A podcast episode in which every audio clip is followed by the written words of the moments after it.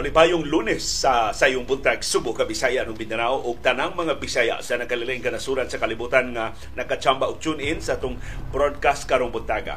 Atong susihon ang atong kahimtang sa panahon perting uwana diri sa amo sa Bukirang Barangay sa Kasili sa Konsolasyon sayo kagabi nito ang nahinuon wa nay uwan karong kadlawon pero nagpabilin pa ang kabugnaw. Pero sa pagsugod sa itong programa karong buntag nagsugod na sab ang kainit o kaalimuot. Ang latest weather forecast gikan sa pag-asa atong hisgutan karong buntaga. Samtang ipahibaw na sa mga oil companies pila ka oras gikan karon kung pila ang aumento sa presyo sa krudo o sa presyo sa kerosene o kung malansang ba o muus-us ba ang presyo sa gasolina. Ato nang atangan before noontime today. Samtang dunay talagsaong kalambuan sa kalibutan nga posibleng makaapektar sa pagtakda sa presyo sa lana o sa kahimtang sa itong kalibutanong ekonomiya. Ang South Africa mao karoy pango ining BRICS kining grupo sa higante nga mga ekonomiya sa kalibutan nga gustong muhagit sa liderato sa Estados Unidos o sa Europa.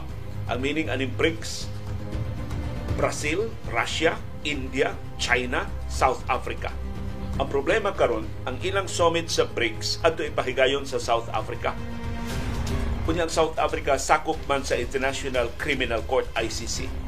Ang ICC niluwat og arrest warrant batok ni Russian President Vladimir Putin. So kung mutambong si Putin sa summit sa BRICS sa South Africa, mahimo siyang dakpon sa International Criminal Court. Nung naglibog rong kutaw sa South Africa, sila ba'y mo dayon pag-host sa BRICS Summit o ibalhin na lang nila dali-dali ngadto sa China. Mayo ang China kay dili man sakop sa ICC, wa siya obligasyon pagpadakop ni Russian President Vladimir Putin. Atong hisgutan ang BRICS o kining posibleng pagdakop ni Putin ug unsa may kaayuhan mahatag sa kalibutan kung hagiton sa BRICS dunay laing grupo sa gamhanan nga mga nasyon mohagit sa kadominante sa Estados Unidos ug sa Europa sa natad sa ekonomiya. Karong buntaga sab ang padayong pag menos sa atong bag-o mga kaso sa COVID-19 ug ang kugihan kaayo nga mga findings sa Commission on Audit sus usas nadakpan ang lungsod sa Cordoba wa kasumiter sa mga dokumento sa way na audit ang taga-COA. Naunsa mo diha? Mayor Suwan sa Cordoba hay naman ang inyong mga dokumento. Laing nasakpan sa COA ang Public Attorney's Office o PAO na malit o mga office supplies balor og minilyon ka pesos wa say mga dokumento wa gani delivery receipt. Naunsa masab ni ang taga Public Attorney's Office. Samtang ang hearing sa Senado mahitungod sa mga bolilyaso sa mga kompanya sa aeroplano na munga na ang Cebu Pacific ni sugot na nga wa na expiry ang ilang travel fund. Himurag na expiry ana ni adtong murag 6 months ra karon wa na expiry. Anli na ang expiry ang travel fund dili na madali dali itaw biyahe ang ilang mga pasahero sa Cebu Pacific. Gilugwaya na sab ang ilang vouchers. Ang expiry I think murag 18 months. So hagit sa sa Philippine Airlines pag himo sab sa samang concession ngadto sa mga pasahero. Kay di man sa, sa mga pasahero na kanselar ang ilang mga flights. Ngano sila may lisod-lisoron. Samtang gipahibaw sa Departamento sa Transportasyon wa pay siguro kung ang Abuitis Group na bagyon mo imo sa Panglao Bohol International Airport. Kay ipaubos pa rin og Swiss Challenge. Ang solicited proposal man ni sa Abuitis ang pag duma sa mga airports din sa Pilipinas, sama sa Panglao, sama sa Lagindingan, dito sa Northern Mindanao. Hatagan o higayon ang ubang pribado mga kompanya pagpuhal sa proposal sa Aboitiz Group. Mo gitawag og Swiss Challenge. So matod sa DOTR dunay ubang pribado mga kompanya nga interesado nga mopuhal o muhagit ini proposal sa Aboitiz Group. Ato nang sumayon karong buntaga. Karong buntaga sab ang latest nga development sa kaso mapagpatay ni Gobernador Roel Digamo sa Negros Oriental ni pasalig si DILG Secretary Benhon Abalos nga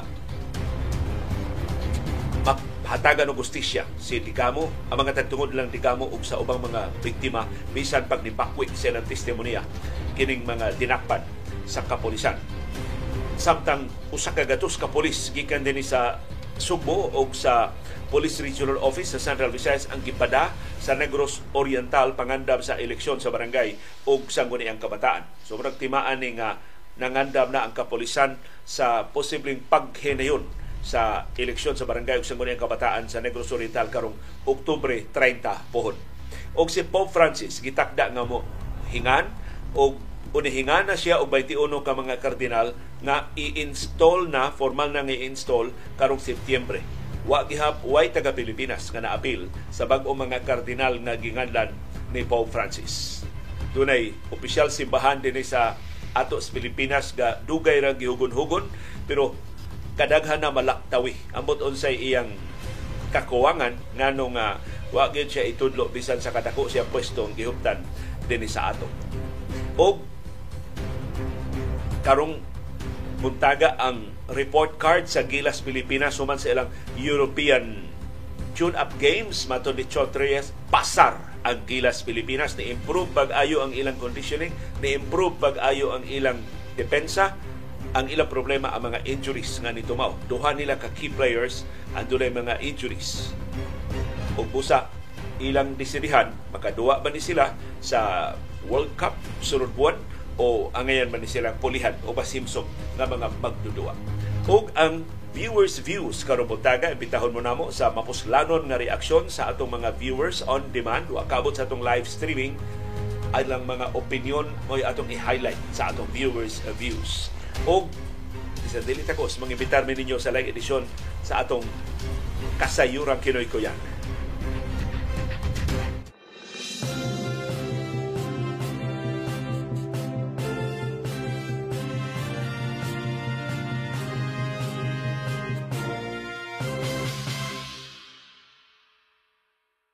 Kumusta man ang atong kahimtang sa panahon sa syudad ug sa probinsya sa Subo, init og alimuot ta tibok adlaw karong adlaw sigon sa pag-asa dominahanta sa intertropical convergence zone apan abot sa bugnaw ug init nga hangin nga magdominar sa Subo ug sa tibok Visayas, sa tibuok Mindanao ug ingon man sa Palawan sa kasadpan nga bahin sa atong nasod.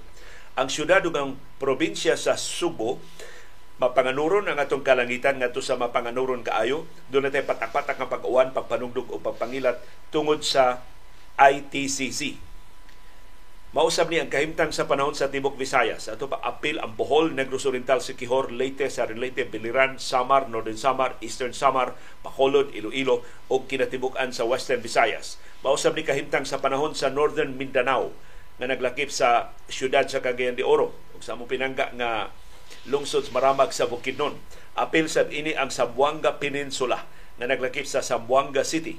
Apil sab ini ang tibuok Palawan.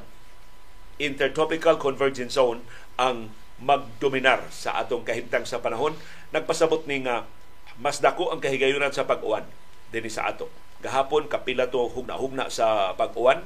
Paghuman sa atong o dayong human sa atong programa, mao'y pagbunok sa uwan diri sa amo wa na gihunong dilungtad to mga kapin sa oras ang uwan diri sa Bukirang Barangay sa Kasili sa Konsolasyon dili hinon ina kakusog hinaut wa makabaha sa nalupa nga mga bahin sa tong syudad ug sa probinsya sa Subo. Unsa man ang inyong aktual nga kahimtang sa panahon palihungan ni ang inyong mga lugar unsang orasa mo diha nga nag-uwan aron ato mabana-bana unsa kalapad patak-patak ba tong uwana o nalukop ba tong uwan dinhi sa ato sa Subo sa sayong gabi ka gabi o doon na bay giuwan og sayo gahapos hapon o doon na bay giuwan kagani na pangkadlawon diri sa amo uga nami uwa nami uwan pero nagbasa gihapon ang among palibot tungod sa ka dugay nga naw hunong sa uwan sayo kagabi.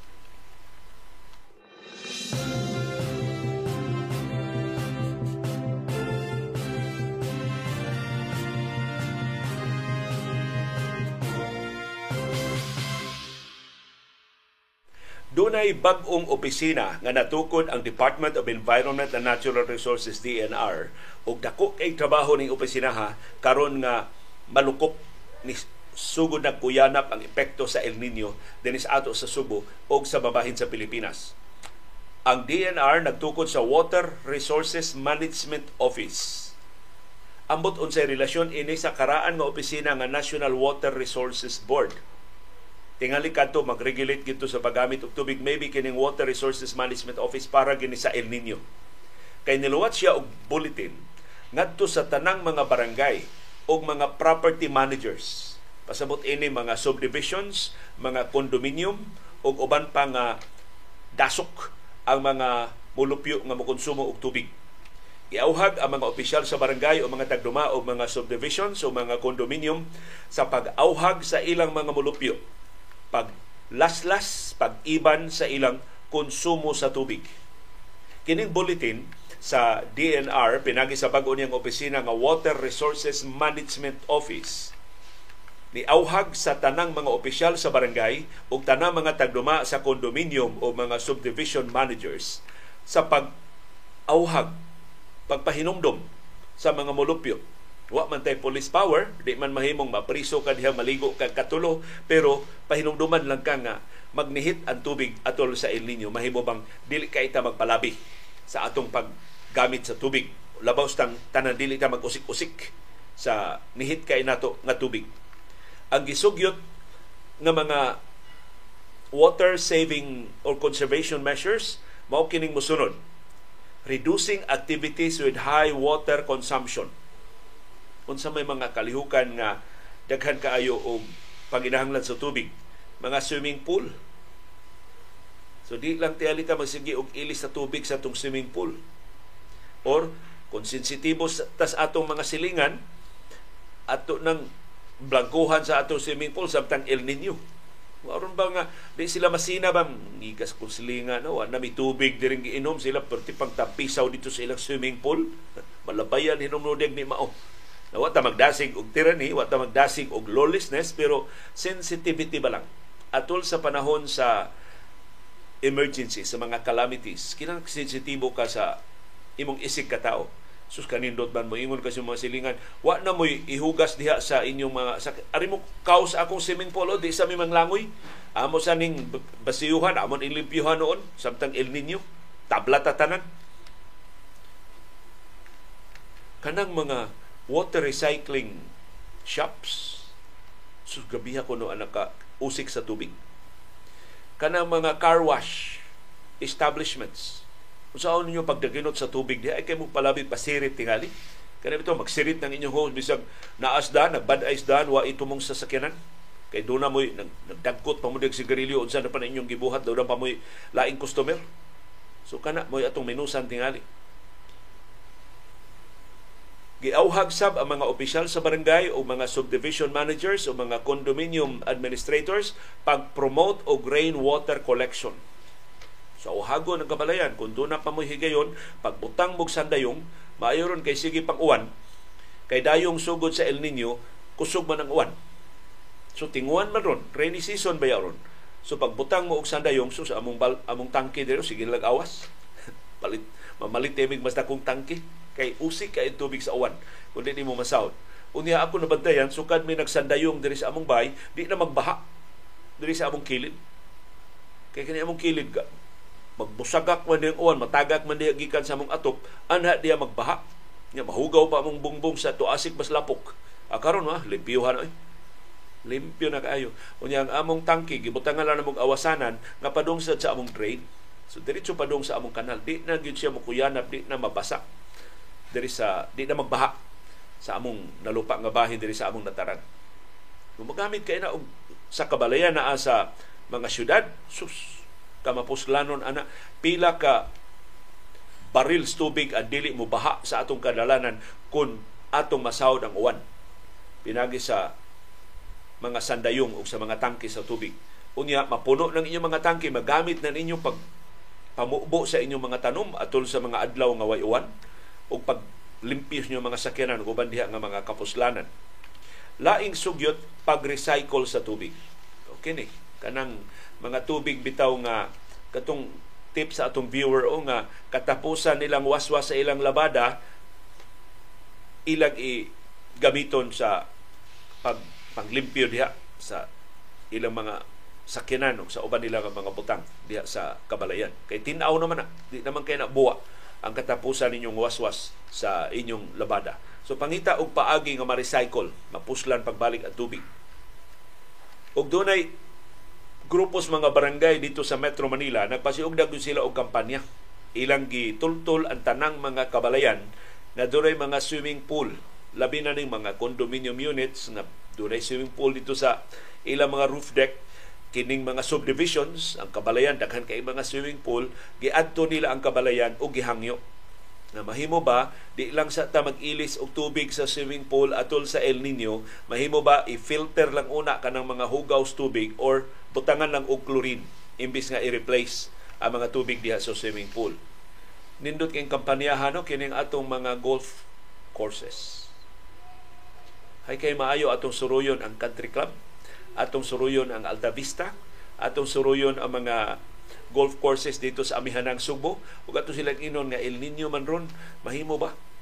Nga maghimo og contest ang mga golf courses. Dito sa ubang kanasuran ang mga golf courses tungod sa pagdili na pagpataka og gamit sa tubig naghimo og contest. Kinsay kinangilaran nga golf course mao mo daog. Kay kundi na ka mamubo sa imong golf courses uh, parte na mo brown na na imong dihang mga sagbot. Magpahak-pahak na na ang imong golf course. So naghimo sila contest. Kinsay kinangilaran nga golf course mao imo daog? Nagpasabot nga nagdaginot gyud na sila og tubig. Wa na sila magkawat-kawat diha og pamubo sa ilang mga sagbot. So mahimo ba nang pasiugdahan sa atong mga opisyal sa barangay. Kamo may labing nasuhito asa na mga golf courses? Asa man ni nahimutang ang Cebu Country Club? Barangay Banilan Uy, Barangay Kapitan Dennis Tabar. At tuwa ditong management palihog sa club, hangyua. Di lang sa tamamubo, be. Aron ikapakita na to sa mga subuano tanawang country club o nangalaya ilang mga sagbots golf course kay nagtaginot silang tubig. Aron makatampo sila sa pagpreserbar sa supplies tubig sa tibuok Subo. Sa management sa Cebu Country Club, kung doon na mo'y gamay dihang konsyensya, Nindot kayo. Kanin inyong swimming pool, di sa niya masigig limas, o masigig ilis og tubig. O kanang inyong golf course nga lapad kaayo, nindot kaayo, magpunti sa mo dihang asang labing unang bahin ng mga laya. O kini di pa mong dito mabatigan karon kay mao may pagsugod sa El Nino. Ig-abot buwan nga magtabisay ng atong singot, maglaway na lang tas tubig kay parte ng nihita, anha ta makabantay nga sakto ni ang auhag sa Department of Environment and Natural Resources. Karon pa lang magdaginot na taog tubig.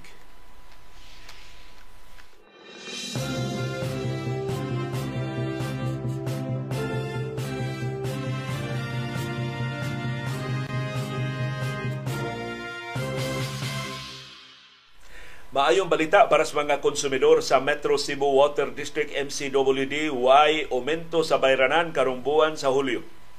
Kay schedule unta pagkolekta sa MCWD sa umentado na niya nga bayranan adto pang Hulyo 1. Pero wa madayon.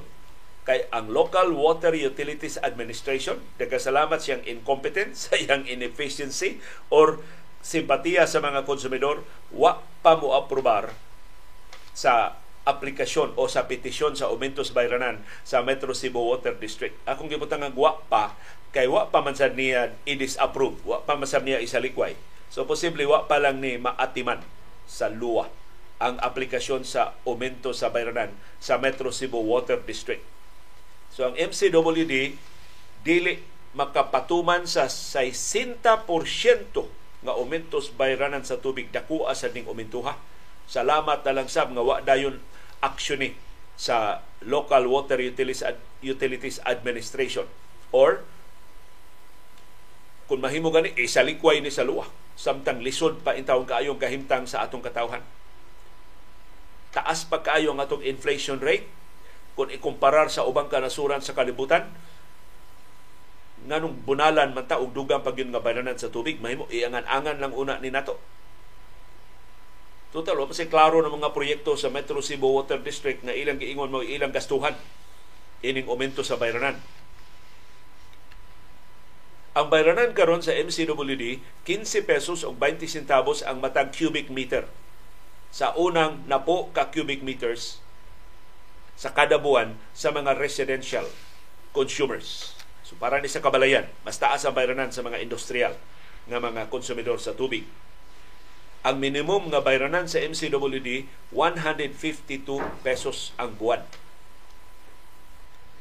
Kung giaprobahan pa sa luwa ang ilang aplikasyon, mahimo na unta ning 243 pesos ang minimum nga bayranan sa MCWD.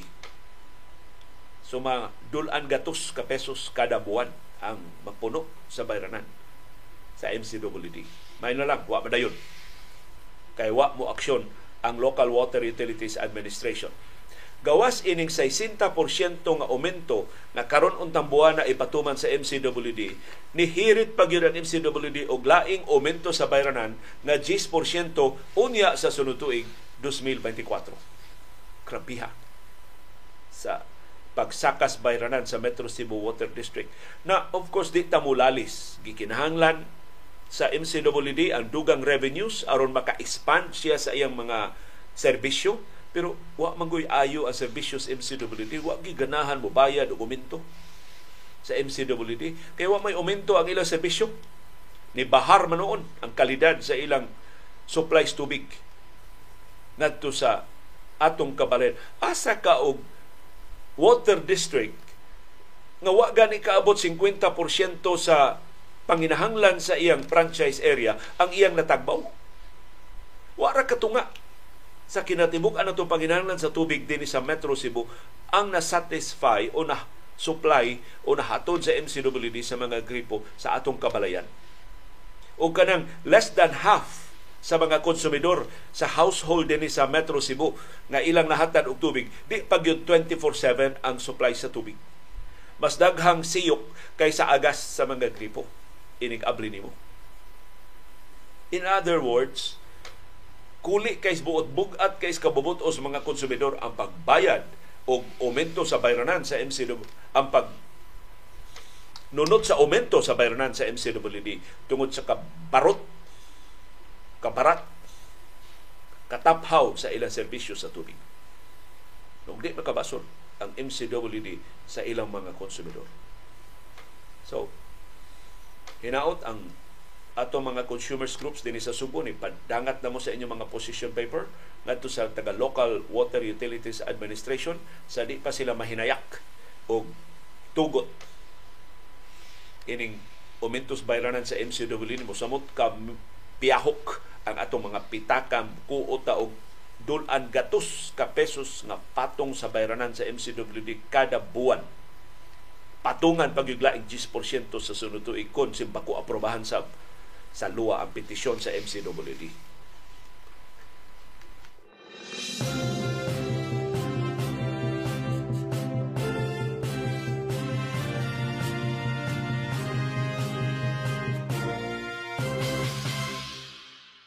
ipahibaw sa mga oil companies pila ka oras gikan karon ang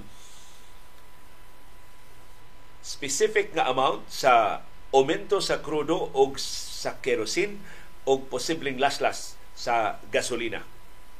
Usually ipahibaw na sa mga oil companies mga alas 10, alas 11 karong buntag usually di na maabtan og alas 12 sa udto. Ug ay mong ka balaka uniforme gihapon na ang ilang presyo. Pustaan na ipata up to the last centavo uniforme ang presyo. Kay sa atong survey karon, tuo ka ba nga dunay kartel sa sibuyas dinhi sa Pilipinas? Labaw pang dunay kartel sa lana dinhi sa ato. Atong gideregulate ang industriya sa lana aron magpuhalay ang mga oil companies aron nga mulambo ang ilang serbisyo, bahar ang ilang presyo, makabintaha ang mga konsumidor. Nakita man hinugi bunala, nagsabot, nagkinopyahay man sila sa ilang mga presyo. So kung itong mapaabot ang mga gasoline station sa Shell, parihar ang umento sa mga gasoline station sa Petron, parihar ang umento sa mga gasoline station sa Caltex, sa Chevron, sa Phoenix o sa uban nga mga oil companies. Mao ni ang banabana sa mga eksperto sa industriya sa lana sa aumento sa presyo sa krudo o sa presyo sa kerosene o posibleng lasla sa presyo sa gasolina nga ipatuman ugmang adlawang Martes. Ang krudo gitakdang umintuhan og 50 ngadto sa 80 50 centavos ngadto sa 80 centavos kada litro mausab ang kerosene. Gitakda sang bana-bana sang umintuhan og between 50 centavos and 80 centavos per liter. Ang gasolina posible nga balansang. Way kausaban ang presyo pero doon na sa kahigayon na us-us og up to 30 centavos per liter. So atong atangan ang opisyal nga pahibaw sa mga oil companies karong buntag ug sa mga motorista ayaw mong kalimot kung krudo ang inyong gigamit paningkamot mong patubil wa pay gabi karong adlaw. Kay mo na yung katapos ang last chance sa pagpatubil sa mas barato pa. Kay di barato ba yan ni last week ang presyo sa atong krudo ug sa ubang mga produkto sa lana. Kung di gasolina mo, paabutan sa ninyo ang announcement karong buntag. Muus-us ba o permanente ba ang gasolina? Kung muus-us gani, uh, ugma pa mo patubil gasolina, ay sa mong pa full tank karong adlaw.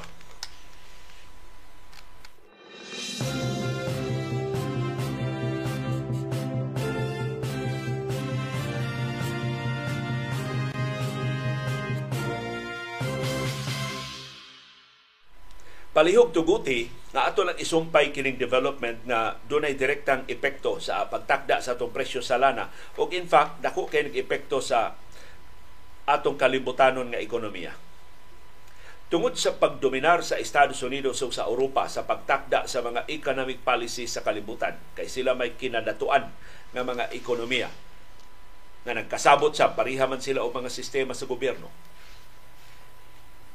napugos ang ubang kanasuran paggrupo aron nga mas lig-on sa bang ilang tingog paghagit sa dominance sa Estados Unidos ug sa European Union.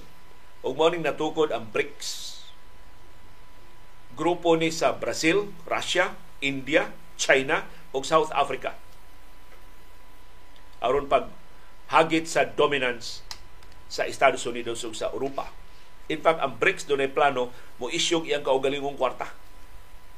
So, ang Estados Unidos na ay dollar, ang European Union doon ay euro, ang BRICS maghimos ang ilang kaugalingong kwarta. Tawgon ba nila og BRICS ruble sunod sa Russia? O tawgon ba nila og BRICS yuan sunod sa China? O tawgon nila og BRICS piso sunod sa Latin American countries? Doon, kung himuon ni sa BRICS, mahagit ang kalig-on sa US dollar. Ang ato bayalana dollar based. Mo na ig lig-on sa dolyar, mo mahal sang la, mo, mo, mo mahal ang lana. Okay. Mas daghan man atong peso nga gikinahanglan pagpalit sa samang gidaghanon sa lana. Okay. Mo depreciate man ang mga currency sa ubang kanasuran atubangan sa strengthening sa US dollar. Ang BRICS do na karoy dakong problema gitakda na ang ilang summit unya sa sunod buwan. Kay wa man sila summit sa pandemya. So first time ni after sa pandemic, wa pa ganita makahilwa sa pandemic. Pero karon giablihan na ang pagbiyahe o mga negosyo. First time ni mag in person, mag face to face nga summit sa BRICS kay virtual raman ni ilang mga panagtagbo atol sa pandemya. Gipahibaw sa presidente sa South Africa nga si Cyril Ramaphosa na ang ilang summit sa sunod buwan face to face na. Og ilang giimbitar ang Russian President nga si Vladimir Putin.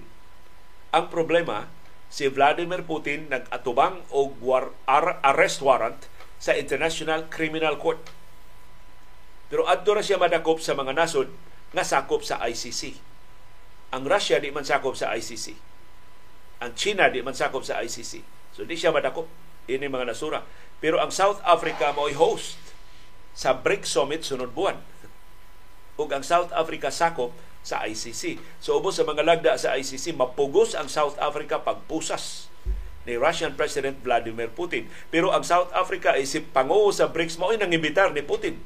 Sumura ba og giimbitar na Putin aron dakpon diha sa South Africa. Although sa pag-imbitar ng Putin, wa pa ning arrest warrant sa International Criminal Court. So dako kay problema ron sa South Africa. Unsa man dakpo nila sa Putin o ilang i-ignore ang arrest warrant sa International Criminal Court. Unsa may ilang dagway? Sakop sila sa ICC niya, di sila mutumas mga lagda sa ICC. Ang laing option mao ibalhin ang hosting ngadto sa China. Moingon ang South Africa mm, kuan man politically unstable man mi diri daghan man kaayo ming kaguliang diri anha la sa China karon tuiga ba- baos lami sunod higayon sunod na itong summit kami ni say host So mo mga huhungi-hung karon nga ang South Africa mo hangyo sa China nga adto lang nila ang BRICS Summit ipahigayon sa sunod buwan. aron di sila mapugos sa pagdakop ni Putin. Kining BRICS mao ni grupo sa mga heavyweights, mga higanting nga mga ekonomiya naglakip sa Brazil, Russia, India, China o South Africa. Ang ilang hagiton mao ang global governance structures nga gipahamtang sa Estados Unidos o sa European Union. Mao ni ika-15 nga BRICS Summit nga ipahigayon sa Johannesburg karong Agosto 22 ngadto sa 24. Uy, dayong World Cups basketball din sa ato mag BRICS Summit dito sa Johannesburg sa South Africa.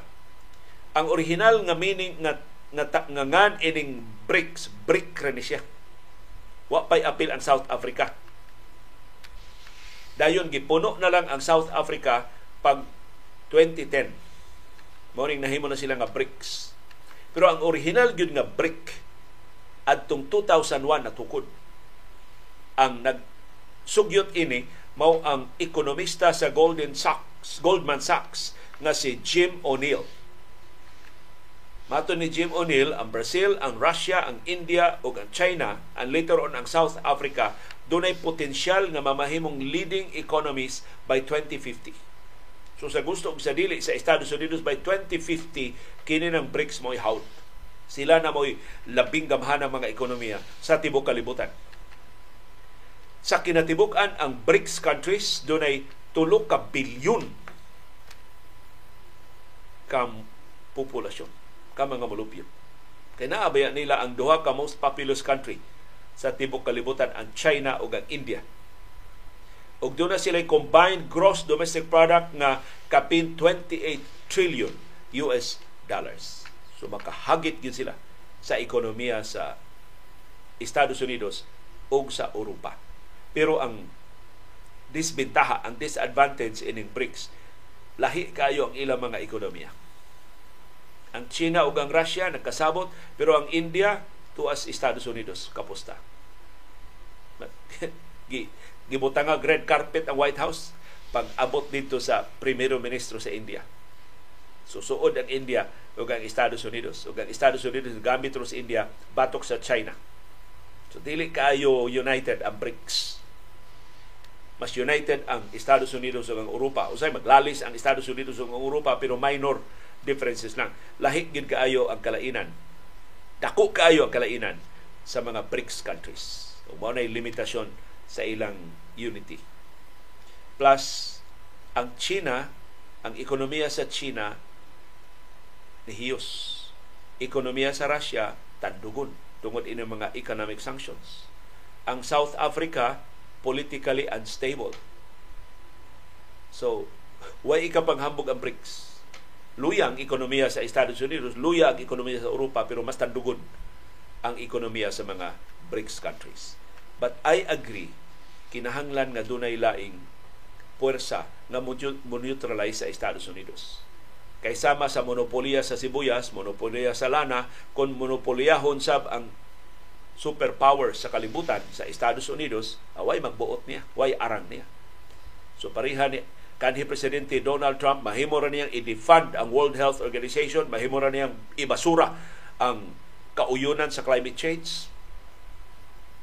Mas maayod nga dunay mo maka-neutralize sa Estados Unidos aron di sab siya mag-abuso pag-exploit sa mas gagmay nga kanasuran.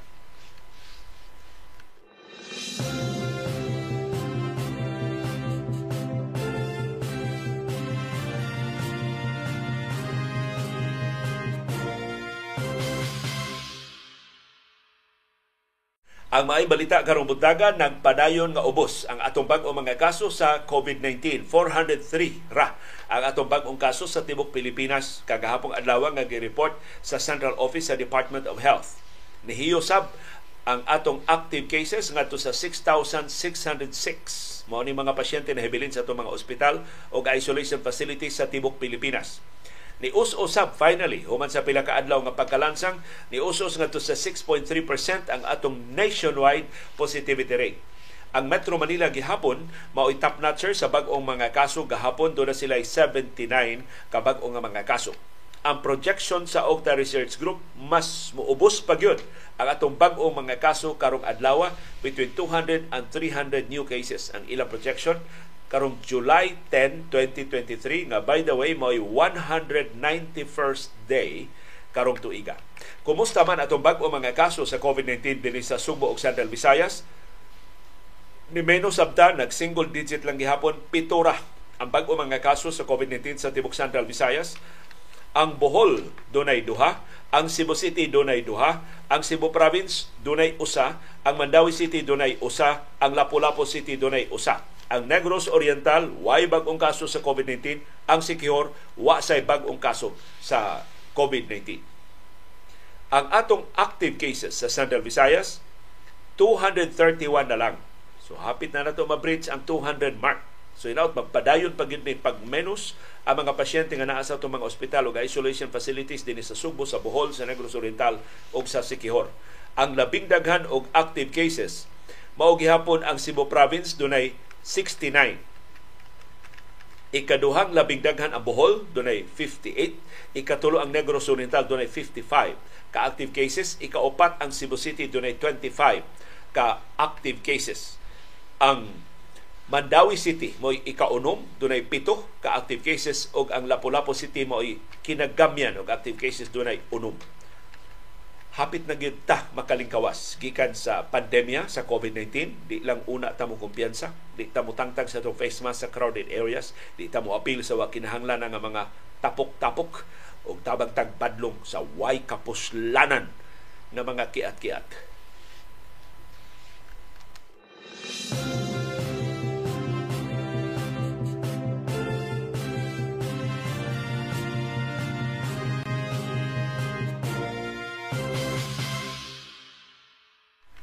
COA findings na sab. Ang atong hisgutan ning higayuna ang Cordova maoy na sabunan sa Commission on Audit. Seryosuha ining atraso sa Cordova gi-report ni ron sa The Freeman. Matod sa COA ang ayang silutan ang mga opisyal o mga trabahante sa munisipyo sa Cordova nga hangtod karon wa kasometer sa mga dokumento nga gikinahanglan sa auditing So unsa i-audit sa COA, wa may gisumiter nga mga dokumento ang munisipyo sa Cordoba. Doon ay gisumiter nga dokumento pero dili kompleto. So di pa magkahingpit ang COA sa iyang trabaho. Unsa na rumbuan na Hulyo na? As of June this year, mato sa COA, wa pa masumiter sa Cordoba ang tanang mga dokumento nga gikinahanglan sa ilang audit.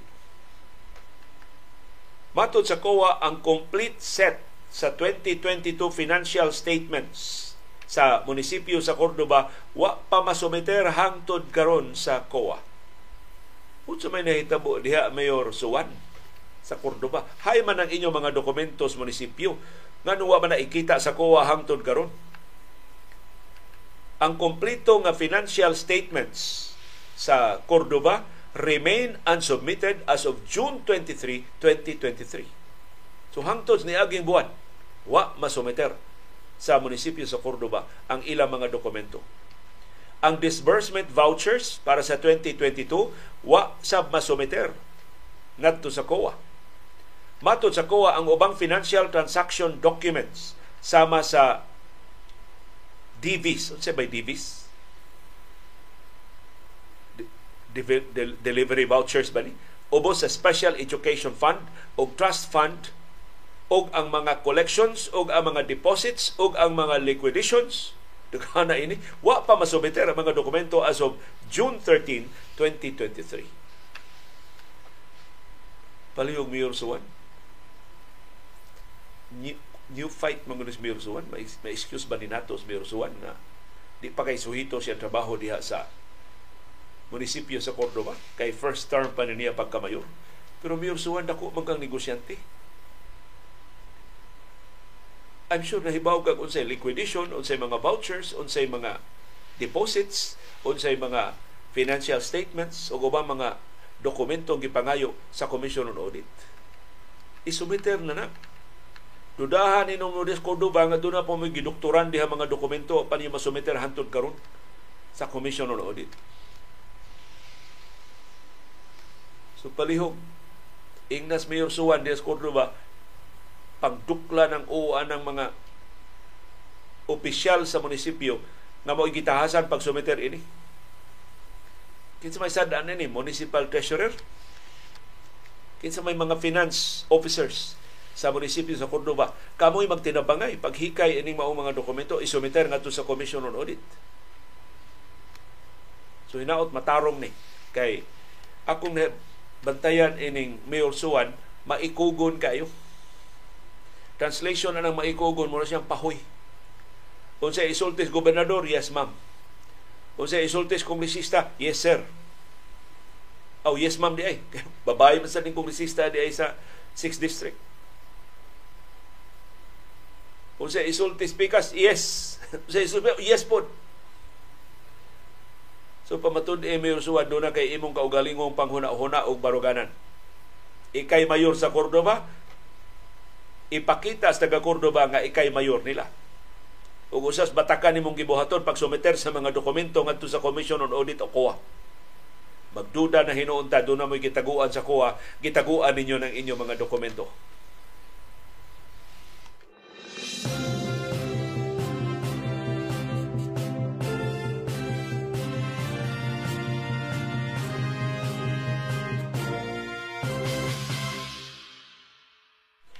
Gi-question sab sa Commission on Audit ang mga transaksyon sa Public Attorney's Office o PAO. Matod sa COA, ang mga transaksyon sa PAO pagpamalit o mga office supplies wa say dokumento. Parinti ni Mayor Suwan og ang taga PAO ni ang pango sa PAO si Attorney Presida Acosta. Nasigon sa ato mga viewers, ang DVs ay disbursement vouchers. Napasaylo ah kita mo iway kalibutan anang mga terminong pinansyal. Pero I'm sure familiar ana Mayor Suwan sa Cordoba o familiar ana ang taga Public Attorney's Office. Matod sa COA, ang PAO na malit og 3.31 million pesos nga balor sa mga office supplies nga way mga dokumento. Ang kinatibuk ang nagasto sa Public Attorney's Office sa office supplies, 3 million 310,000 414 pesos and 42 centavos. Gibayaran na ning tanan nga way bisan usa ka papel, way mga dokumento. Mao nang matod sa COA tungod sa kakuwang sa mga dokumentong gisumeter sa Public Attorney's Office, dili masusi ang propriety ang ka makiangayon validity ang ka balido og legality ang legalidad nasubay banis balaod ang mga bayranan ang mga transaksyon sa Public Attorney's Office. Matod sa COA, ang disbursement vouchers, ang mga ni, ang DVs sa Public Attorney's Office sa tuig 2022 nagpakita nga ang PAO nakapalit nakahimog 15 ka mga payment transactions. Ang total 3.31 million pesos para sa nakalilain nga mga office equipment o supplies pero ang bayad sa Public Attorney's Office, wa suportahi og official receipts, wa gani sales invoices, ug wa gani delivery receipts. Apil sa gapamilit sa PAO nga way mga resibo, way mga dokumento, mao ang mga air conditioning units. Way El Nino Diaz PAO, bag-o di ilang aircon. Namalit sila og ink tanks namalit sila og power generator. Wa man tay audit dito sa malit og generator ang power. Dili gid sila ganahag init. Namalit sila computer hard disks, computer printers, closed circuit television cameras, CCTV, office chairs, office tables, filing cabinets, furniture, fixtures, water dispenser, copier machine parts, og mga logbooks. so di gusto ang pao nga mauwahis balaod, malit sa daghang mga logbooks. Ang kahibudngan sigon sa Commission on Audit, hashtag supplier ining mao mga office equipment o supplies wa ilha sa report sa Public Attorney's Office unsa hashtag hashtag supplier sa PAW confidential. Kinausip-sip ra ba kayo ni Malacan yan? Ngunit wa pa gina matangtang diya si Atty. President Acosta. Matod sa COA ni Saad Apaw pag sumiter sa gikinahanglan nga mga dokumento ining ilang mga transaksyon. Ka-basic ining. Ug maalarma ba ta Public Attorney's Office supposedly mo'y labing suhito sa balaod? Unsa niya pagpan paghatag og legal aid legal services ngadto sa labing kabos ato mga mulupyo kun wa siya kalibutan sa balaod na malit siya daghang loboks Kunya nakalimtan nila ning basic ang lagda nga kila mo sumiter sila sa mga dokumento, mga resibo especially sa ilang mga gipamalit ng mga ekipo o mga supplies diya sa ilang opisina sa Public Attorney's Office. Usamas ko ba, manudahan na sa nimpaw nga nagdoktor sa ilang mga dokumento maningwa pa masumiter hangtod karon ngadto sa COA.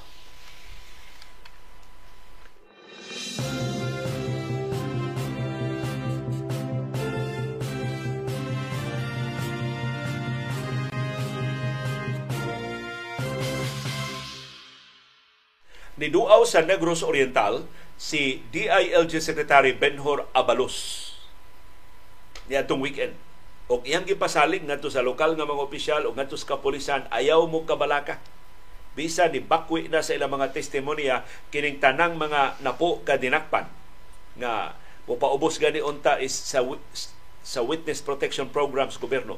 Makabarog ang mga ebidensya sa prosekusyon makonbikto kining mga responsable o mahatag ang gustisya ang mga tagtungod.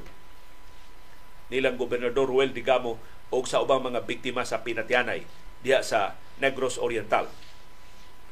Na doon ni reklamo wa kunoy audio ang atong live streaming. I-check palihog akong gi-check doon na may audio ang atong live streaming. Tiyalig ang imong monitor na off nimo ang imong uh, monitor i-check uh, palihog. Kay mo nagway problema sa atong audio sa uh, live streaming. Ang uban wa man sad ma problema sa audio sa atong live streaming. So i-check palihog ang inyong uh, speaker sa inyong computer or sa inyong cellphone. Tingali kon na mute ninyo mao na nga wa mo kadungog sa atong audio. Pero ang audio ni DILG Secretary Abalos klaro kaayo. Matod niya makaangkon og hustisya ang mga tagtungod ni Gobernador Digamo o sa ubang gipatay o gipangrakrakan sa Negros Oriental. Atong insidente sa Pamplona Massacre, pipila kabuan ang nilabay. Gipasaligan ni Abalos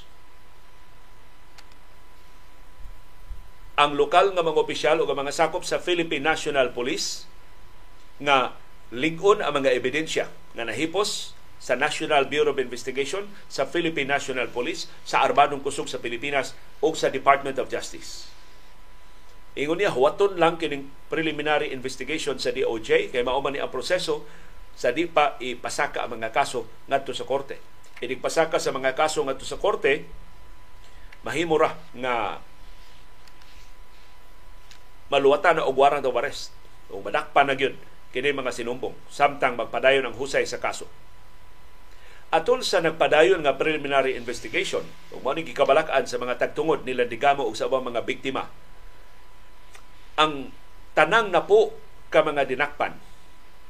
Unse man ang dinakpan? Ang napo nga ni uyo na unta mag state witness og ni kumpisal na sa ilang mga affidavit nga sila nagpatay ni Digamo ni kalit lang og balitok ang nibakwi na sa ilang mga testimonya mao silang Winrich Stories, Jorik Labrador, Benji Rodriguez, Eulogio Gunyong, John Louis Gunyong, Joven Javier, Daniel Lora, Romel Pataguan, Judiel Rivero o Rogelio Antipolo Jr. Ilang gibakwi ang una nilang affidavits nga ni Angkon nga sila nagpatay ni Digamo o nga gisugo sila ni Kongresista Arnolfo Teves Jr. Kini ikaunsi nga dinakpan si Marvin Miranda nga gitumbok nga mo'y utok usa sa mga mastermind sa pagpatay ni Digamo, wa gyud ni siya mo angkon sa pasangil batok niya. So posibleng mao ni dakog papel kung tinuod mang nahilambigit sa pagpatay ni Digamo. Wa siya mo cooperate, wa siya mo permag affidavit pag angkon sa krimen o iyang gi-question ang iyang pagkasiko. Pero para sa mga abogado ni Kongresista Arnolfo Teves Jr., mas nilikod ang ilang depensa sa kongresista Mato nila ang pagbakwi sa pasangil sa mga dinakpan nakapahuyang pag-ayo sa kaso sa prosekusyon. In fact, matod nila, kung tarong ang prosekusyon, di sila mo padayon pagpasaka o mga kaso. Unsa ang pagbarug sa mga kaso sa korte nga ang tanan nila nga mga testigo ni bakwi man sa ilang mga testimonya. So sigon ni attorney Andres Manuel, usas mga abogado ni Kongresista Arnolfo Teves Jr., mas dako na karong kahigayunan mabasura ang mga kasong murder o frustrated murder nga gipasaka patok ni Teves. Sa samang higayon gisugo ni Abalos ang kapolisan pagsiguro mahunong na ang pinatyanay diya sa Negros Oriental. Nahuman, gideploy ang pila ka batalyon nga mga sundao, mga polis diya sa Negros Oriental, wa na tay nadunggan nga pinatyanay. Ang bugtong insidente nakatugaw sa kalinaw diha sa Negros Oriental kadtong pagpangrakrak na hitabo sa siyudad sa Dumaguete. Although sabto man document sa kapolisan. Pangangkon ra sabto sa usas mga dumadapig ni Teves na girakraka ng ilang Pinoyanan mautong bayhana nga ni Antos Davao nagpalaban ni kanhi presidente Rodrigo Duterte. O mautong higayunan ni tumaw na tong mga pasangil nga mga digamo do, wa, mga warlords mga digamo mga kawatan sa sukad katong babay nagpalaban ni kanhi presidente Rodrigo Duterte. Amo si Duterte ba mao ni Inter the Dragon na ning paglawgaw sa investigasyon sa Senado o sa main investigation ini mga kasong pinatyanay diha sa Negros Oriental.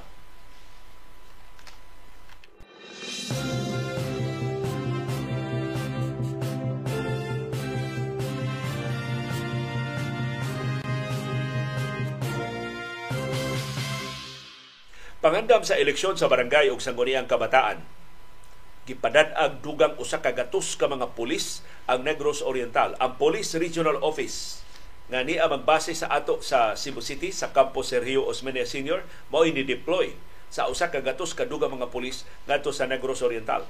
Kinibisan pa kon dunay mga opisyal sa Negros Oriental nga niauhag sa postponement sa barangay ug sangguniang kabataan elections.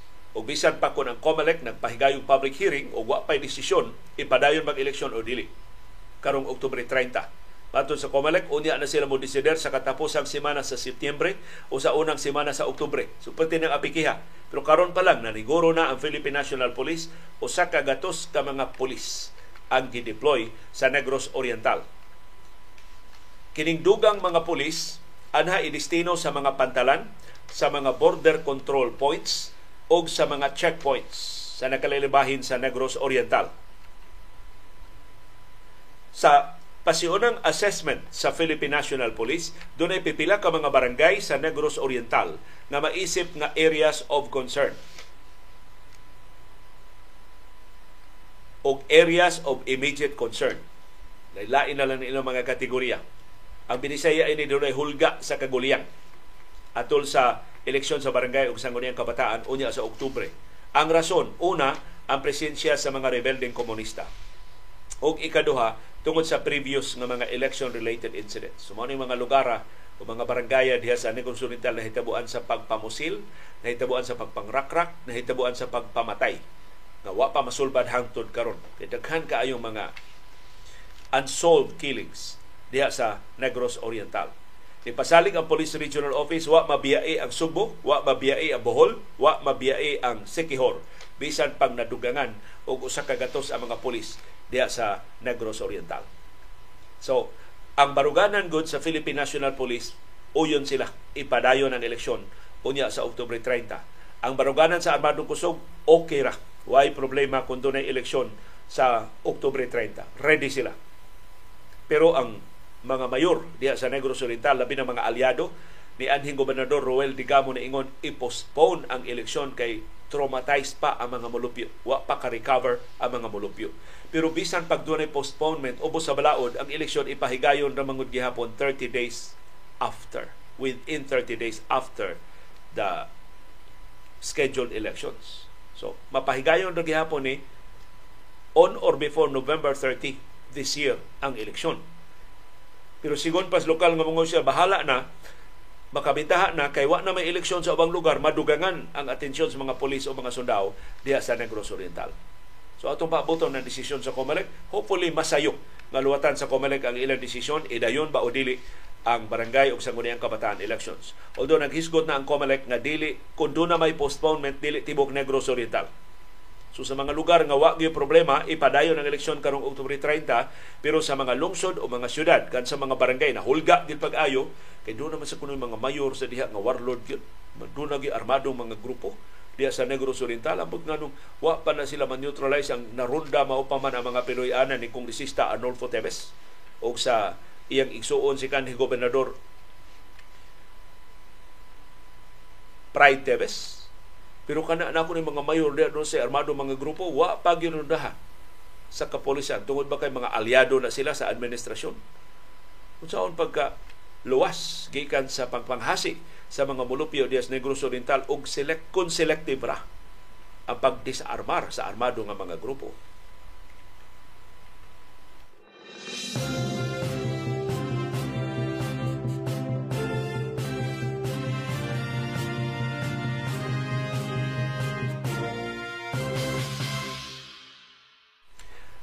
Wa mausik ang hearing sa Senado mahitungod sa mga bolilyasos sa Cebu Pacific sa Philippine Airlines o sa mga kompanya sa aeroplano.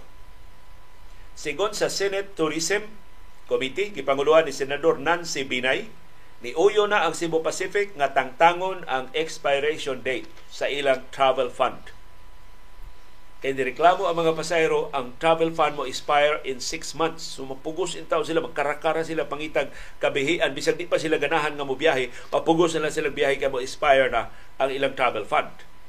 Usa ni sa mga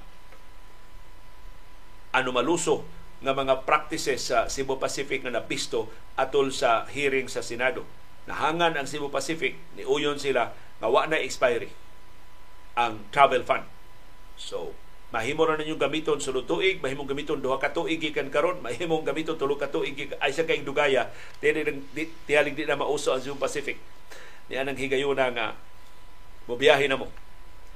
Gihangop ni senador Nancy Binay o gipasalamatan ang Cebu Pacific.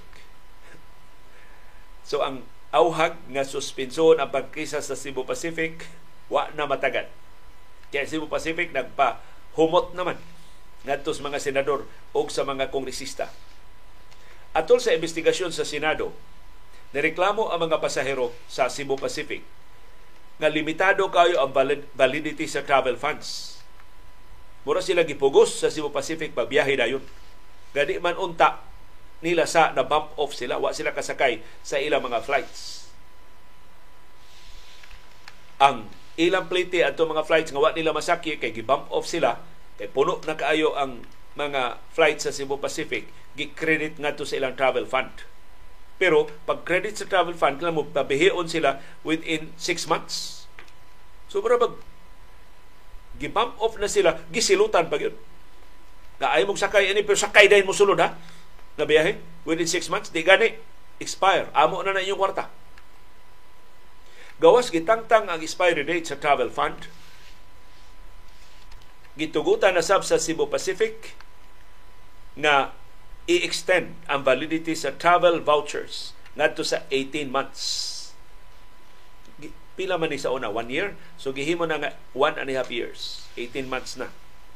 Ang travel vouchers gihatag isip compensation sa mga pasahero nga nahasol tungod sa flight disruptions.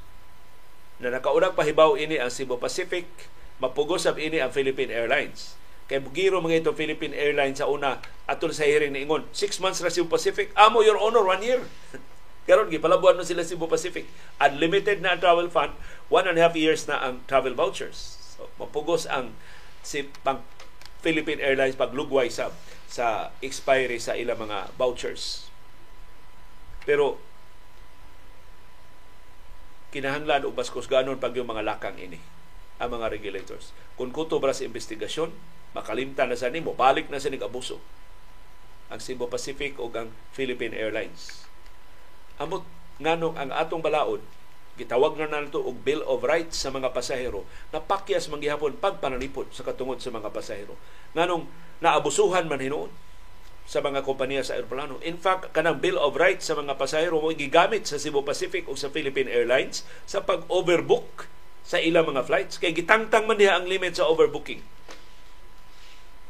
karon mahimo mag 50% 60% ang ilang overbooking pag siguro mapuno gid ang flights nga molarga pero mutunga sa nang tanan ang problema kay sila pagpamaliban sa mga pasahero. Pero maldito man kayo, ilang mang ikanselar ang ilang mga flight days before. So di ka karason nga pabayad ka sa Cebu Pacific. Kay sayo man kayong gikanselar ang mga flights. Only to find out nga sa adlaw sa imong flight, na dayon ang flight. Pero giingnan ka na kanselar. So binuang yun sa Cebu Pacific. Ug kato nabisto nilang binuang usa ka board examiner in town, mukuha board exam taga Dumaguete, mukuha board exam dito sa Manila. Ang iyang biyahe, two days before the board exam. Giingnan siya sa Cebu Pacific, sige, makabiyahe ka alas 9 gabi eh, sa bispira sa imong board exam. Gilisod-lisod yung pasayro. May gani iyang tiya dito sa Australia ni book online, nakabook o flight one day before. Nya gibalibara na siya nga wa na ilaing bakante nga flight. Doon na di ay pero ni, ni bayad og additional 9,000 pesos ang iyang tiya. So pangwarta gituyo ang Cebu Pacific at the expense of their passengers. Ganahan sa ning mga gukong way, no? Muburot pag-ayo ang ilang ginansya sa pagpamintaha o sa pagpanaog-daog sa mga pasahero.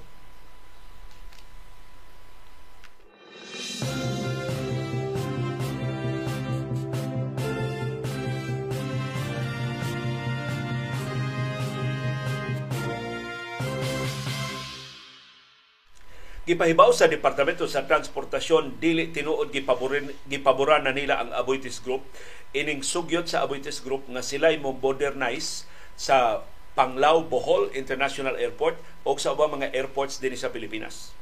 Matod sa DOTR, kining gibuhat sa Aboitiz Group unsolicited proposal.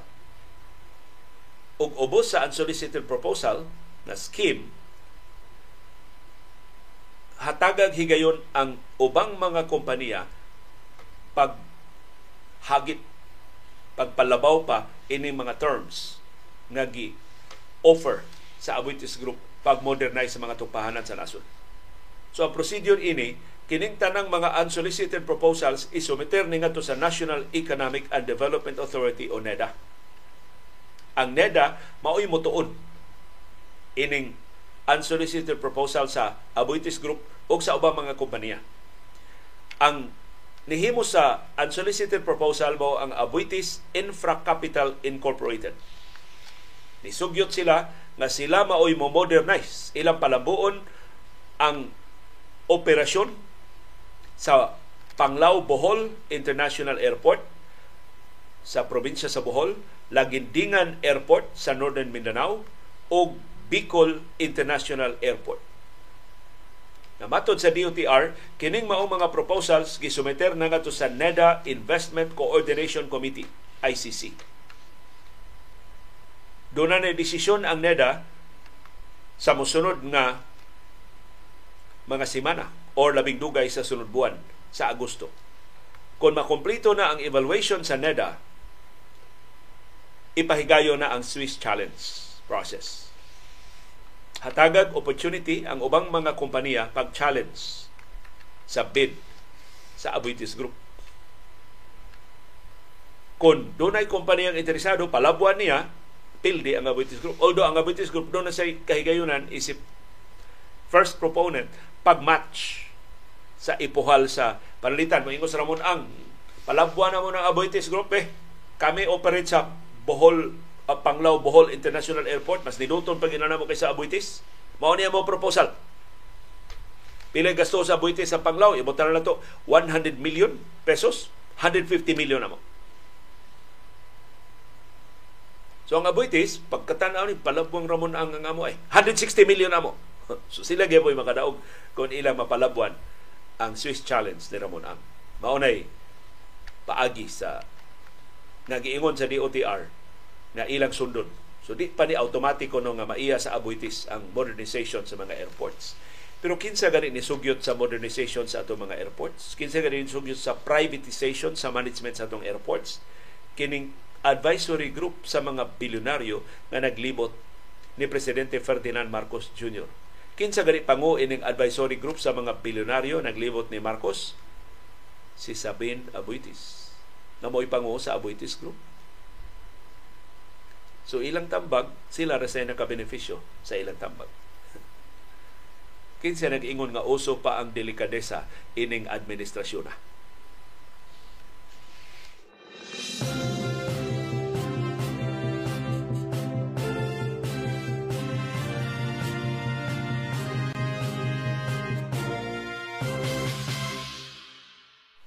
Ang Bureau of Internal Revenue BIR na bolilyaso na sab. Gisugo sila sa Court of Tax Appeals pag uli sa buhis ilang gikolekta sa San Miguel Corporation. Matod sa Court of Tax Appeals CTA na sobrahan ra sa BIR ang ilang pagkolekta og buhis. Magkatawa ini balita ah, si Ramon Ang. Ang ubang mga magbubuhis masakpas BIR nagkuwang ang gibayad nga buhis kang Ramon Ang nasak na nahibaw-an sa Court of Tax Appeals sobra ang gikolekta nga buhis sa BIR. So gisugo sa CTA ang BIR pag-refund o pag-issue og tax credit certificate ngadto sa San Miguel Brewery Incorporated, SMB. Sus, ang ulianan nga koleksyon sa buhis ngadto ni Ramon Ang 146.87 million pesos. Ang desisyon giluwatan sa Court of Tax Appeals, Special Second Division, pinitsahan og July 5, bag-o lang. Gipirmahan ni Associate Justice Lani Cui David. Matod sa Court of Tax Appeals, ang kantidad nga i-refund nga why legal interest nagrepresentar sa erroneous, excessive o illegal collection sa excise tax sa mga produkto sa San Miguel Brewery. Sumatod sa Court of Tax Appeals, malipay si classmate Julia o si Yul Julia o si Atty. Ralph Sevilla ini balita kay ilan ni mga paborito. Nasubrahan ra ang buhis sa San Miguel Nasibrahan ra ang buhis sa San Miguel Premium All Malt Beer. Nasubrahan ra ang buhis sa San Miguel Pale Pilsen. O nasubrahan ra ang buhis sa Super Dry in can Nasobrahan ang buhis sa Red Horse. Kag Edison de Los Angeles din paborito. Nasobrahan ang buhis sa San Mig Zero. Nasobrahan sad ang buhis sa San Miguel Flavored Beer Apple. Sus, happy tanam ng produktos beer sa San Miguel Beer. Nasobrahan ang koleksyon sa buhis sa Bureau of Internal Revenue. Kung hindi kang ngiling, Ramon ang nagani mo questions BIR, ipatigbabaw sa korte, kitay mo questions BIR, patungan pa hinon ang atong buhis. So ang sobra ko ng koleksyon sa BIR gikan sa January 1, 2018 hangtod December 31, 2018. Usa ka tuig na koleksyon sa BIR ang gi-question sa San Miguel Brewery. Gifile sa San Miguel ang petition for review atong December 11, 2019. Batok ni BIR Commissioner Loagi. June Loagi para sa refund sa ilan na bayad nga buhis. Matod sa Court of Tax Appeals kung basahon pag-ayo sa BIR ang Section 143 sa National Internal Revenue Code sa 1997 as amended by Republic Act 10351 magbutyag nga ang excise tax rate nga gipahamtang sa 2018 24 pesos and 45 centavos ra per liter pero ang gipahamtang sa BIR, 25 pesos per liter. So ningon ang CTA, sakto ang kwintada sa San Miguel na sobrahan og 59 centavos kada litro sa mga beer products sa San Miguel ang nakulikta sa BIR. So, ano? Ubos atong sistema sa justisya, ang mga dato, mas mo dato pa. Kaya daghan mo sila mga abogado makapasaka og petition pag question sa koleksyon sa buhis sa BIR. Ang gagmay intaw mga negosyante mapugos na lagbayan aron nga dili kaayo bunalan diha sa koleksyon sa BIR.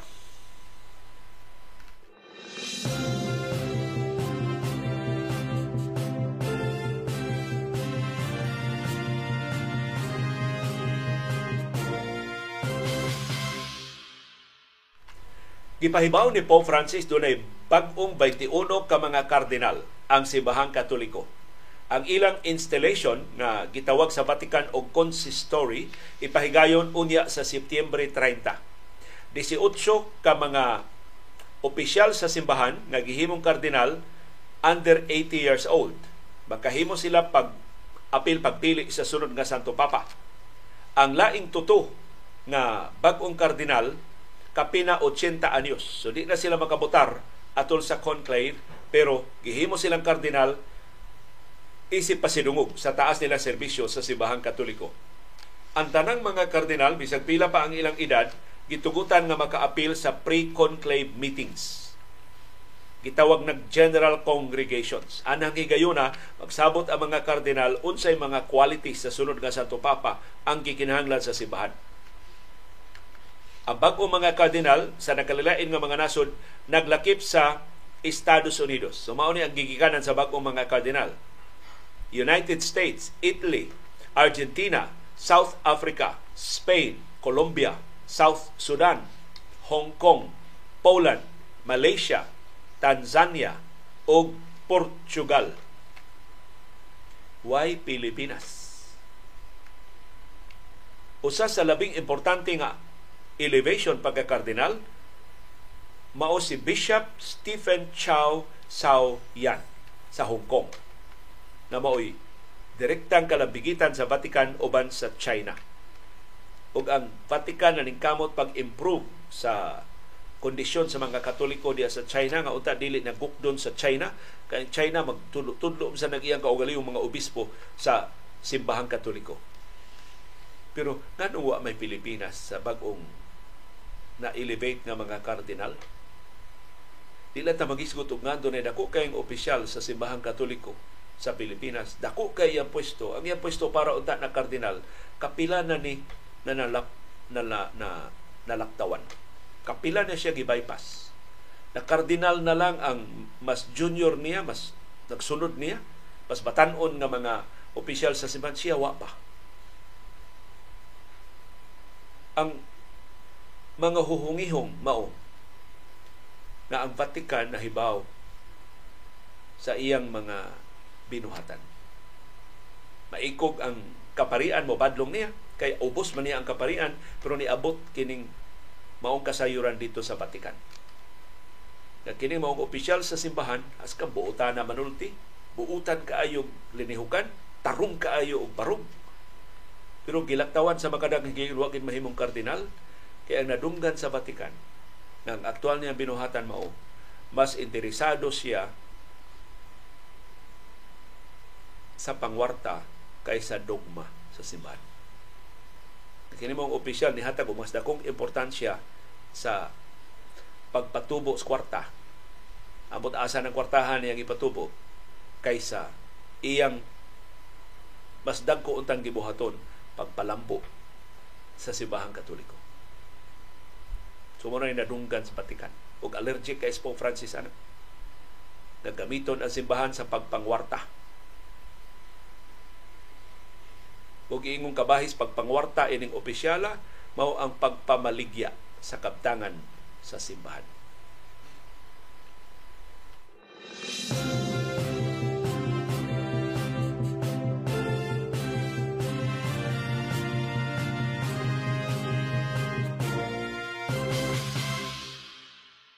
Unsay report card sa Gilas Pilipinas human sa ilang European tune-up games. Mato ni Chotreyes, pasar ang Gilas Pilipinas. Ang purpose kuno nila sa ilang tune-up games, pag-improve sa conditioning sa mga magdudua sa Gilas Pilipinas. Labinan John Mar Fajardo og ni Chapet Aguilar. Kay na-injured ba yan ning duha unya wa na sila kaduwa sud sa pila sa Philippine Basketball Association. Og ingon ni Chotres, check. Nabalik na ang conditioning. Makalahutay na ni ang Gilas Pilipinas sa bas bugbog ng mga duwa nga umaabot. Ikaduha, ang ilang depensa. So pag game 1 kuno dito sa tune, sa game tune up game number 1 nila sa Europa hangtod tune up game number 6 ni improve pag-ayo ang depensa sa Gilas Pilipinas. So check. Pasar ang Gilas Pilipinas. Ining duha ka aspeto na mo'y ilang tuyo sa ilang tune-up games dito sa Europa. Ang problema, na ilan na angkon dito sa Europa na injured ang duha nila ka mga key players. Mo na nga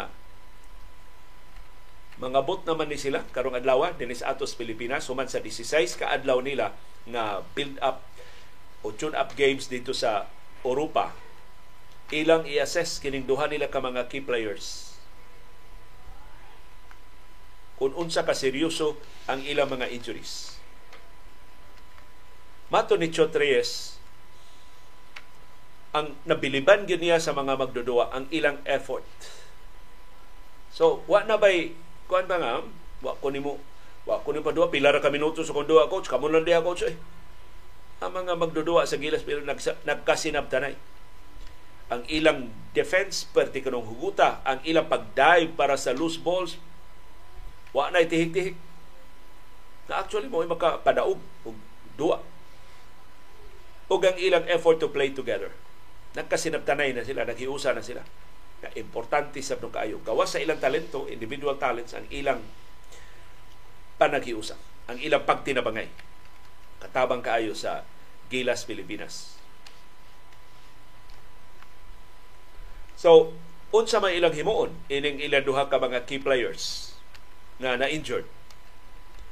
Ang kamot ni Scotty Thompson nga na-fracture susihon pagbalik sa mga espesyalista din sa Pilipinas sa gabot nila. O niya mag-set sila og timetable. Makabalik ba si Scotty Thompson sa dili pa ang World Cup sa basketball? Kay kung dili na mangita sila iilis ni Scotty Thompson. As lisura ilisan ni Scotty Thompson. Ang laing magdudua na na-aggravated ang iyang injury dito sa Europa si Dwight Ramos. Injury niya si tuhod so i-testing na sab ni i-evaluate na sab ni igabot ni Dwight Ramos din sa Pilipinas makaduwa pa ba siya? Makabalik pa ba siya duwa? O kung makabalik pa siya duwa, 100% ba ang iyang duwa? Kay kung dili, ilisan sa siya. O lain nga magdudua. So buhaton sa Gilas Pilipinas, sigabot din sa Pilipinas, pahuway. Dayon, balik sila sa ilang training camp. Pangandam na sab sa ilang mas importante nga mga duwa sa China. Kini mas lisod na ni ang ilang mga duwa dito sa China. Dayo lang yung sugod sa World Cup sa basketball unya sa Agosto 25 karong tuiga. So ningon si Chatres, magpadayon sila sa pag-develop sa mga leksyon nga ilang nakatunan sa Europa, mo improve sa ilang kinatibuk-an nga estratehiya sa duwa og mangandam sa mas lisod nila nga mga duwa sa China. Na ilang ikaatbang ang mga full national teams. So good luck sa Gilas Pilipinas. Hinaot, hinaot nga kining passing grade gihatag ni Chotre sa Gilas Pilipinas malabwan pag nila sa aktual na nga duwa sa World Cup sa basketball puhon. Ug labaw tanan makakuyog na nila si Kai Soto na gibangko sa iyang coach sa Orlando Magic sa first game unta gahapon.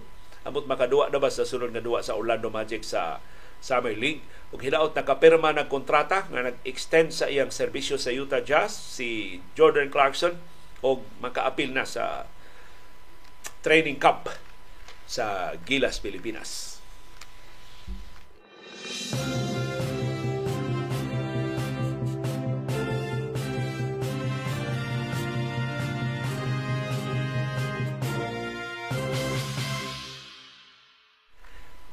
sa atong paghisgot sa gugmas mga Pilipinhon sa basketball. Daghan ta mga viewers ni contribute nga kanusa sila nagsugod ka in love sa basketball, kinsa ilang paborito nga mga players sa una niya ang timeline sa development sa atong basketball. Hibaw ba mo sa tibuok kalibutan, soccer maoy number one sport. Tibuok kalibutan, soccer.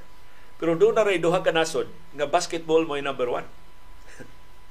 ang number one sa listahan, Pilipinas. Bisan Estados Unidos, soccer mo number one dito. Ang ikaduha sa listahan nga number one ang basketball, Lithuania. So katong nasod nga gisung sa Gilas Pilipinas karon bag-o basketball sa number one nga sport sa Lithuania. Unang parting ninduta mo duwa ang mga taga Lithuania. So kanus-an ni nasugod ang basketball din sa ato sa Pilipinas. Mauni ang pag-trace gyud sa origin sa basketball.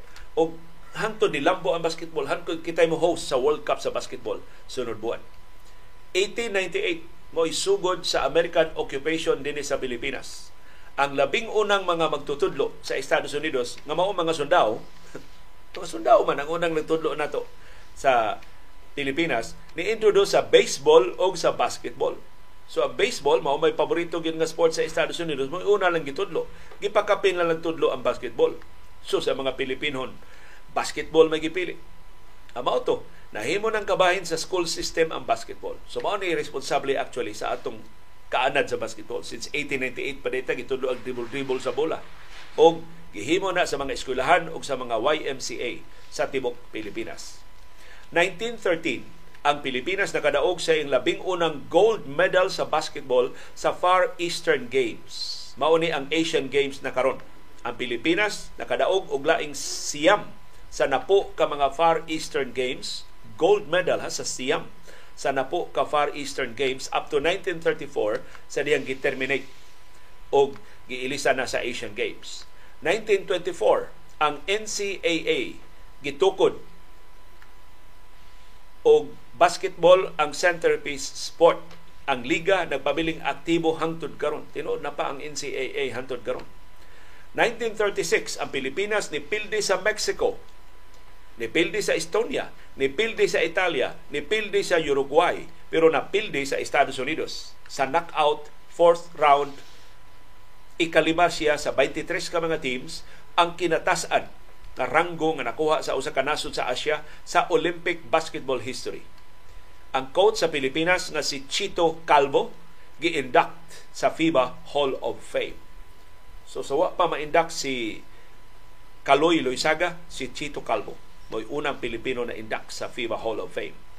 1938, ang Pilipinas nitukod sa first commercial basketball league gitawag og Manila Industrial and Commercial Athletic Association o MICAA nilungtad hangtod 1981 sa samang tuig gitukod sab ang UAAP ug nagpabiling maoy nag-una nga varsity league sa Pilipinas hangtod karon. 1948 ang Pilipinas ni appeal sa first Olympic basketball tournament sa London human sa ikaduhang gubat sa kalibutan ang Pilipinas mo'y labing unang nasod nga ni-appeal sa Olympic basketball history nga naka-score og at least 100 points sa iyang daog batok sa Iraq 102-30. Kabihas Pilipinas ha. Ang Pilipinas ni pildi sa Korea, ni pildi sa China, ni pildi sa Argentina, pero napildi sab sa Belgium kaduha. Og sa Chile, og sa Peru. Og ikadose siya sa 23 ka mga teams sa atong Olympic Games nga giapilan. Usa sa mga magdudua sa Pilipinas mao si Ramoncito Campos kinsa usa sa duha lang ka mga Pilipinhon nga naka-apil og tuto ka Olympics. Ang laing Pilipino si Ed Ocampo. 1951, ang Pilipinas nakadaog sa basketball gold medal sa labing una nga Asian Games. O ang Pilipinas pag makadaog sa unang upat ka mga Asian Games sa basketball 1951, 1954, 1958 o nakadaog pa siya sa 1962 wa pa di pa mo maumudo ang China ini ug ang South Korea ug Japan. So kitay hawd sa Asian Games. 1954 ang Pilipinas nakakuha sa bronze medal sa FIBA World Championship. Na karon gitawag na World Cup sa Rio de Janeiro.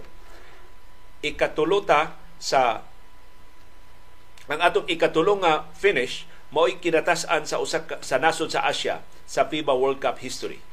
Si Kaloy Loisaga o si Tony Genato ang duha ka mga magdudua sa Pilipinas ni atong higayuna. Si Loisaga mao'y gipili nga international sa international media nga one of the best 10 players in the world.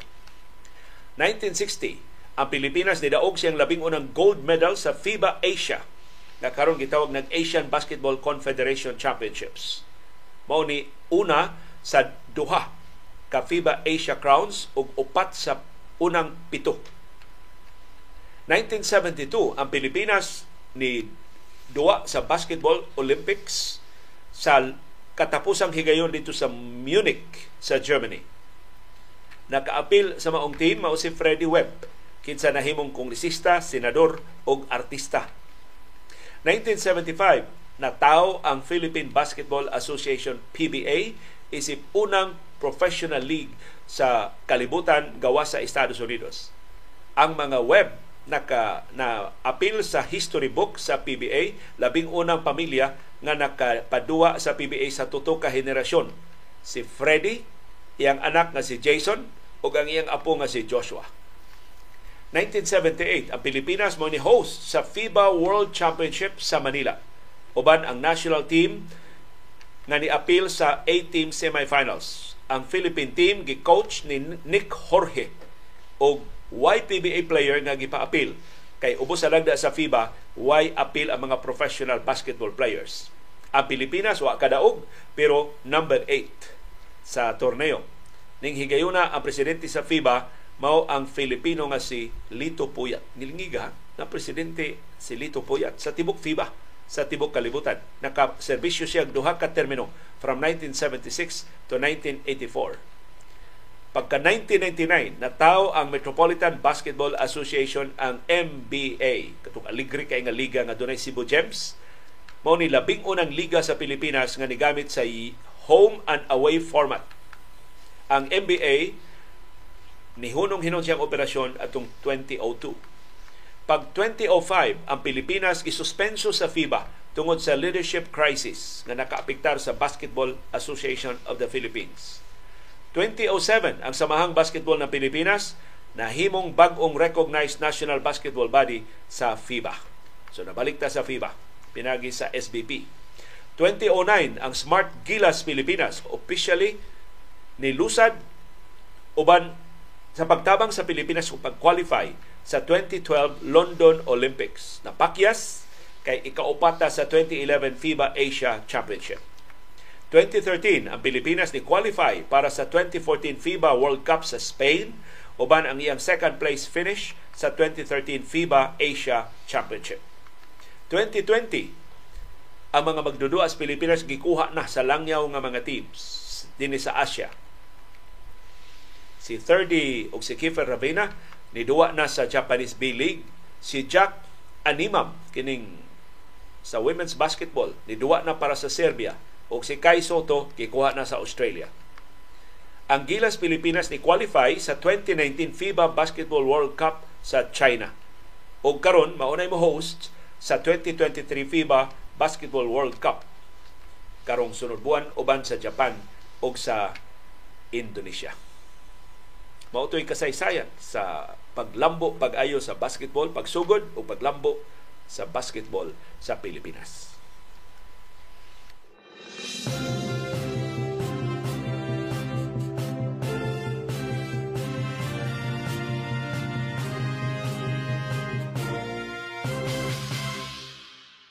Daghang salamat sa aktibo nga pag-apil o pagsuporta sa ato mga programa. Ani ana ang atong viewers views ang opinion sa ato mga viewers on demand. Wa sila ka-appeal sa atong live streaming. Pero atong i-highlight ang ilang mga opinion, reaksyon sa atong mga isyong natuki o wa matuki sa atong mga programa. Si Edmond Sevilla niingon nganong dili man nato awhagon ang ombudsman nga maoy mukiha sa mga opisyal nga nasakpan sa anomalya sa COA o sa finding sa Commission on Audit. Huwang ang mga abogado sa ombudsman. Kuwang kay budget sa ombudsman. Kuwang kay ng ilang mga graft investigators. Ang ombudsman nindot lang kay sa papel pero kuwang sila og personnel. Basta lawan pag yun, mga tinudlo sa mga politiko, so hasta mga politiko dili maduplan. But grabe kayo ng conscious na effort sa Kongreso pag underfund sa ombudsman kay kung lingon kay ombudsman, sila may labing mamiligro. Ang ilang pork barrel may mga labing unang masakpan. Si JR, naingon, I cannot believe we're still dealing with the Marcoses in 2023.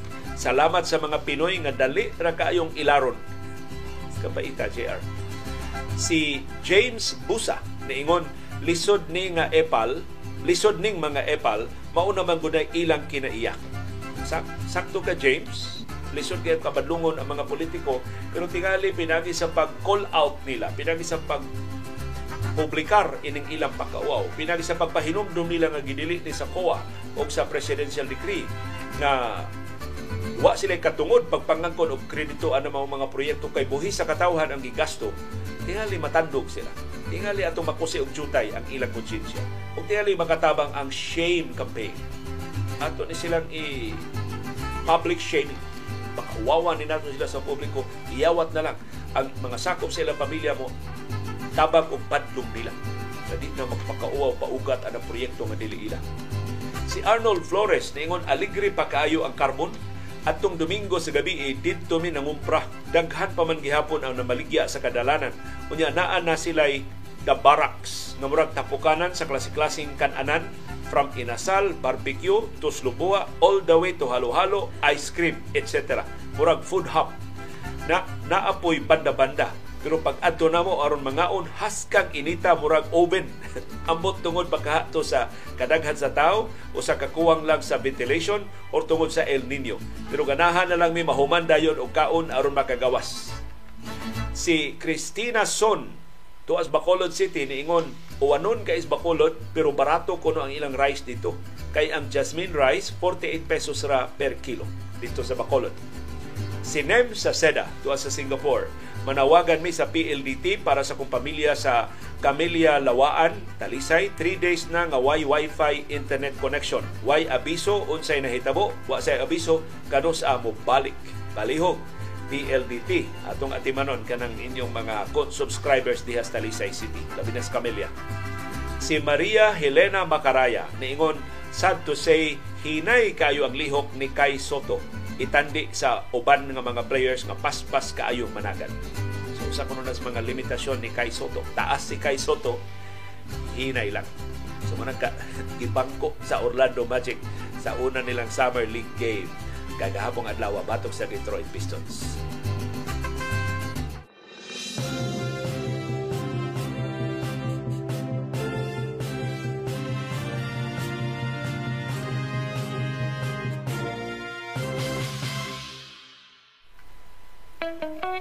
Doon ay dagang matang sa kasayuran. Doon ay kasayuran pinadailang. Dali ra kay mahibawan. Doon ay kasayuran kitaguan, kilumluman, angayang kuykuyon sa katawan. Kasayurang kinoy ko yan. Mayor sa usa ka lungsod angayan natong gwardyahan tungod sa karaan niya nga mga binuhatan. Iyang negosyo kaniadto na seraduan tungod sa giingon nga kapakyasan pagbayad sa tukma nga buluhisan. Karon nga duna na siya pwesto sa kagamhanan, tibuok munisipyo na gyud ang iyang gihuptan, kuyaw duna na siya palusot nga pasiugdahan, piligrong matikasan niya ang atong katawhan.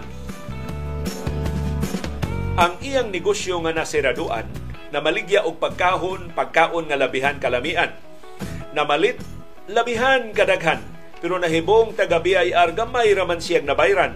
Mauto nga tanan niyang outlets gikan daduhan. Kay nasakpan nga gikal iya daing gilimot-limutan ang pagbayad sa buhi sa kagamhanan. Pero naluwas siya og politiko nga utrong kanahan. Tanan niyang utang sa BIR giimpasan. Tanan niyang outlets diha-diha balik nga naablihan ambot unsay bugti nga ilang nasabutan labing siguro dili gyud pagpalambo sa serbisyo sa katawhan. Mao nga kining maong mayor ato gyung bantayan. Gawa sa pagpaborot sa personal nga kabulahanan do na siya dakong utang nga bayrananan peligro kon katigayunan sa munisipyo mo iyang hilabdan kapait kon iya yung tilukon ang lokal nga panudlanan Nagkasalamat sa inyong padayon nga pagpakabana o pagkigpiso pagtugkad sa mga implikasyon sa labing mahinungdanon nga mga paghitabo sa atong palibot. Aron kitang tanan, makaangkon sa kahigayunan pag-umol sa labing gawas nun, labing makiangayon o labing ligon nga baruganan. Maukag to ang among baruganan. Unsay imong baruganan. Daghang salamat sa imong pakiguban. thank you